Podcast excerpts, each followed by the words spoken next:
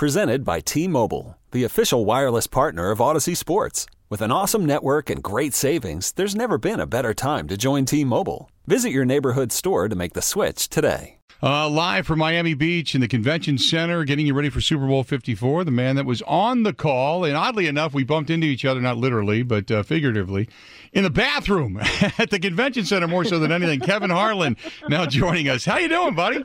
Of all places, I have to look over and I, oh, that's Kevin Harlan washing his hands. Good, yeah. It, it, it was it was a good trip to the bathroom too, as I recall. But anyway, we're uh, we are back safe from Miami, and uh, I'm sitting here watching the Chiefs victory parade, and uh, it's about 20 degrees and snowy, and uh, it's windy, but they think there are over a million people in Kansas City watching this Yeah, how about that? parade this afternoon. I know it. I know it. Um, w- w- now I, I got to tell you, I, I came back. I flew back on Saturday, and I'm driving around. I'm listening to all the pregame stuff. I'm listening to your call. There is an art to knowing when to shut up and knowing when to describe what's going on and to paint the picture. Your picture of the hundredth. Uh, anniversary, you know, the hundred best players coming out, and then the flyovers, and that, that was magnificent, man. I it, it's difficult because you can go to the the PA announcer who's announcing it. You can do it yourself. I mean, at, at times you just got to know when to shut up, right?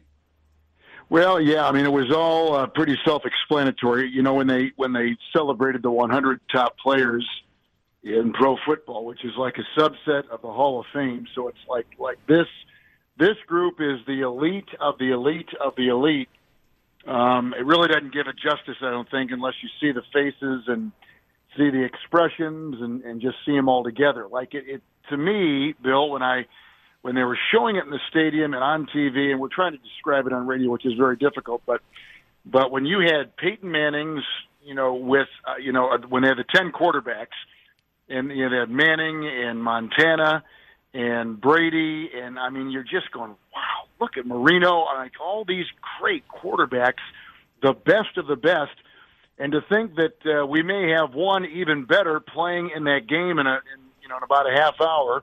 Uh, this is all in the pregame activity. Mhm. You just kind of think, wow, where where is this league going? Where has it been? How have they, you know, seen this great change? And and, and but it was Jim Brown with all these greats. It was it was phenomenal. I think Brown was voted the greatest player, greatest single player of all time. It was it was fun to to watch it, to be a part of it, and and like you, you feel honored to be able to you know to be around the greats of the game, and you've seen plenty of them, and, and you've interviewed a lot of them, and we were around them this past week, so it was a lot of fun. I felt very honored to be there.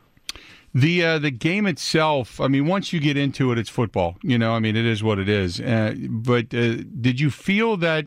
Because there was a shift. I mean, there was obviously the, the, the Chiefs come in and they were able to force the uh, force the out and then force the turnover, and then all of a sudden you could just kind of feel that momentum swing, and you thought, okay, you were waiting that whole game for Patrick Mahomes and company to flip that switch. You could feel the switch being flipped, couldn't you? You really could. There was a specific play in that in that fourth quarter. First of all, with about seven minutes left, I mean the Chiefs were down by ten, and you're thinking. Actually, what I was thinking, I was starting to gather my thoughts and how I was going to call a San Francisco win. I was. Yeah. That's how much I, I thought it was over. I thought they they got the momentum. Then there was a penalty on the Kansas City offense. And, and Kurt Warner on our broadcast had said about two minutes before this play I'm going to talk about he had said the, the one thing San Francisco cannot do on defense is let one of these fast receivers of Kansas City get in back of them. And sure enough, two plays later, two plays later, uh, the Chiefs had it third and 15 at their 35, and he just wings one downfield, and there's Tyreek Hill, maybe the fastest single player in pro football, and he's gotten him back of the defense, and he catches it for 44. And to me, that was the moment that you thought, uh oh. if you're a 49er fan, like, uh oh, here it comes. And then, of course, they go on to score 21 unanswered, and in the final six and a half minutes, score three touchdowns and, and, and beat San Francisco. And somebody showed me, I think it was Trey Wingo of ESPN, put out a note that Mahomes in his career with a double digit deficit, I don't know if it was in the fourth quarter or the second half, including the playoffs, is 5 and 0. Kurt Warner, who is in the Hall of Fame, same situation, was 2 and 44. Now think about that. As a Hall of Fame quarterback, And I and, and I haven't talked to Kurt about it, but he'd probably say, yeah. I mean, what we're seeing now is unique and special. And every quarterback I talk to say that we have never seen. What he is is he's an, a younger Aaron Rodgers, arms arm talent wise. He is a younger Aaron Rodgers, um, but 2.0. Like this is the next addition. This is the next evolution of what Rodgers could do with his arms. Still can do from time to time now, certainly, but did you know five, six, seven, eight years ago when he was really, really taking the league by storm.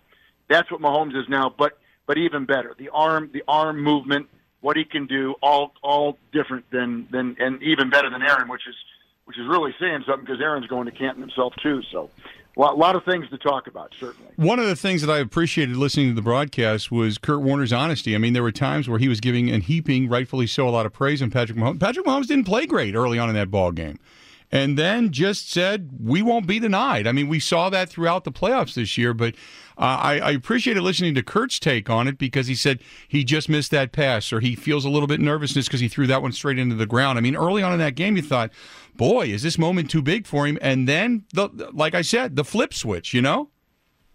Well, you know these quarterbacks, and you've seen as many as I have over the years. Like like the real good ones, the Montanas, the Brady's, Rodgers. Uh, Brett was very animated, but but the great ones just they don't their pulse doesn't quicken. And and Mahomes, and I can't figure it out. We know his dad was a baseball pitcher. We know he was around clubhouses as a kid and and was always the best athlete and always could throw the furthest and and we know he played shortstop and probably could have drafted had he hung out with with more of a baseball tint to his to his passion, but his passion was was football and and and what he's done and and how he's gone about it is really remarkable. And when you hear the quarterbacks who played the game, I work with Rich Gannon on, on CBS, and he was an MVP and played in the Super Bowl. And you hear Kurt Warner talk about these guys. I mean, I, I think they're just they're really taken back by what they're seeing. Like like the kid's never out of it. He, he doesn't, and, and like all the great ones, he does not blink. He just he just continues to do what he does and takes chances and has such great confidence in his ability. And it, it doesn't hurt when you've got one of the two best tight ends in pro football. When you've got a running back who suddenly has caught fire for a running attack that has been kind of non-existent all year, and you've got the fastest, you know, group collectively of wide receivers. I guess you just feel like, hey, you know what, we're bulletproof. You know, you, I don't care what we're down by. We got seven minutes on the clock. Let's go after it, and they did. And and even as surprising as all of that is that this is the number two defense in all of pro football, like the number one pass defense in pro football. That, as you you know, Wisconsinites, we all saw that that you know they, they had a tough time. The Packers out there against that D. So, uh, in, as as Minnesotans can say about what they saw the week before the Packer game and the Vikings, the interceptions and the sacks on Cousins and everything else. So, to do what Kansas City did with a deficit of ten uh, with seven minutes left in the game was was shocking. Uh, like almost as shocking as New England being down to Atlanta twenty eight to three late in the third quarter with Atlanta in New England territory and moving the ball. Uh, right. And, the, of course, the commonality is the offensive coordinator that day at the Super Bowl between the Patriots and Falcons, and the head coach of San Francisco is is the same guy, Kyle Shanahan. Talking with Kevin Harlan at TNT, Westwood One, and CBS. Uh, let me ask you this because this was the question that we ran fluid all throughout our week long broadcast. So when you look at the two teams on that field, the Kansas City Chiefs were beaten by the Packers. The Packers were beaten soundly twice by the San Francisco 49ers. The Chiefs beat the 49ers to win a Super Bowl. How far away are the Packers? Well, when they were getting ready for the 49er game, I I thought that the, the the most significant difference between the two teams was a second good, reputable receiver. They had Adams, but he saw a ton of traffic. He was constantly covered, and at least a, a guy and a half, if not two and three, on some plays. So that was that, that's the first legitimate throwing target that Rodgers had. His tight end, as we know, has a hard time getting open.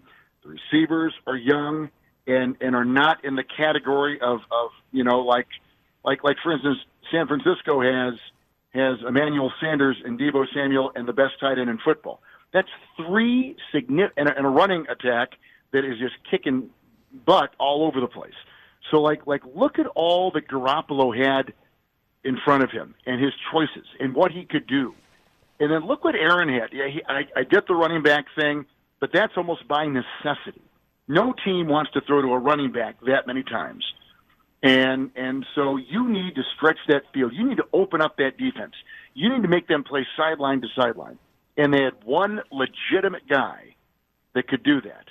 If he had two, even with the tight end not a factor, if he just had one guy that was comparable to Samuel, comparable to Sanders, just like like like not elite, but just really good, like he's had in the past with the, with at least you know Nelson and Driver or Driver and you know just like he at least had two guys, at least two guys, but he had one. Mm-hmm. And when you're when you're going to the same guy and looking at the same guy all the time, and you guys I know have talked about this ad nauseum throughout the state, but to me, from a distance, that was the biggest difference. Had he had, uh, you know, I'm not even saying a Pro Bowl caliber receiver, just a good receiver that made the secondary honest and the coverage honest.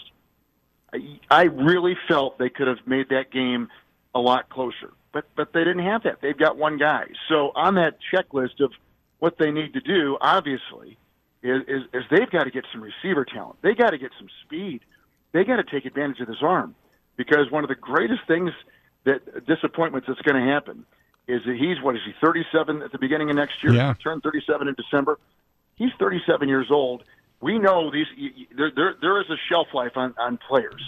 And while in the mind, Brees and Brady and Rodgers all want to play deep into their 40s, right now you can see Brady was was exposed and, and looked old and felt old this year.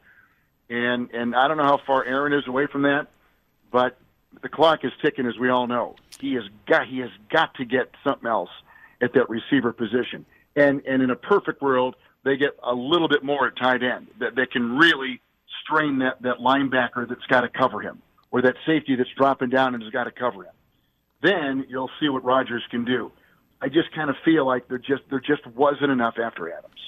Hey, real quick, Kevin, before I let you go, obviously on the call tomorrow night, the Bucks and the 76ers, you're switching over from football into the NBA now. Uh, Bucks best record in the league. Give me give me your thoughts not only about the matchup, but about what you've been able to witness over the fence looking at Giannis and this team that has the best record in the NBA. I think they're great, and and uh, we need Bledsoe to play like he played in the playoffs a year ago. But I listen, I I, I think they're terrific, and and um, they have got everything on. They're, they're hit in a time in the league on the schedule when you really begin to droop, and and you're, it's hard to find fire, and it's hard to find. You know, your, the All Star game's a couple weeks away now, ten days away, whatever it is, and and you can kind of see the light at the end of the tunnel because once you get by All Star, now it's kind of a race. You got the 20 games left or whatever, and, and you're you're you're in full stride. I just feel like this team has just not let their foot off the gas and that to me is is resembles what the great teams in the past have done. Some of the better Michael teams, some of the better Golden State teams, the teams that that feel it, know it, have that sense, can can, can have been through it. They went through last year. I, I, I my sense is, and I'm anxious to talk with Mike tomorrow night when we get to Milwaukee in the, in the arena. But and they're playing a quality Philadelphia team that can't, for the life uh, you know, win on the road. I don't know what the issue is. They're really struggling on the road. Their defense is has just been horrendous on the road. But but this is one of those teams they're going to meet somewhere along the line. Again, you begin to draw the line in the sand, and but they've done it all season long. I mean, the Bucks are on that on that course right now where you can just feel even the growth from last year. They look it, they feel it, and and they're showing it with, with the record and how they're playing. I I'm, I'm bullish on them, and I don't know if there's a team that's as good as them right now. The record would say that. I've looked at a lot of the West. I've done a lot of Laker games. Um, I, they they just feel like like they're right there. Toronto's catching fire. I don't think they've got the firepower of the Bucks. It is always a pleasure, and the next time we run into each other, let's make it out at a restaurant somewhere, not the bathroom down at the Miami Convention Center. you got it. All right, buddy. You take care. We'll see you down here, and we'll talk soon. Okay. Thank you very much, Bill. Always fun. Take Absolutely. There you go. Kevin Harlan, TNT Westwood One CBS. He is going to be on the call tomorrow night for the Bucks and the 76ers matchup, 8 o'clock Eastern, 7 o'clock Central. That's going to be on TNT. The pregame coverage begins at 7 Eastern, 6 Central. with the 2020 NBA All Star Draft presented by the uh, Jordan Brand and TNT, the exclusive home for all the top events from NBA All Star 2020 in Chicago all the way through February 13th through the 16th. That is our buddy Kevin Harlan joining us on the Schneider Orange Hotline. Schneider hiring drivers right now. You work hard, they treat you fair. 80 plus years, they're going to get done. Call them 844 Pride or go to SchneiderJobs.com. Okay, picture this. It's Friday afternoon when a thought hits you. I can spend another weekend doing the same old whatever, or I can hop into my all new Hyundai Santa Fe and hit the road. With available HTRAC, all wheel drive, and three row seating, my whole family can head deep into the wild. Conquer the weekend in the all new Hyundai Santa Fe. Visit HyundaiUSA.com or call 562 for more details. Hyundai, there's joy in every journey.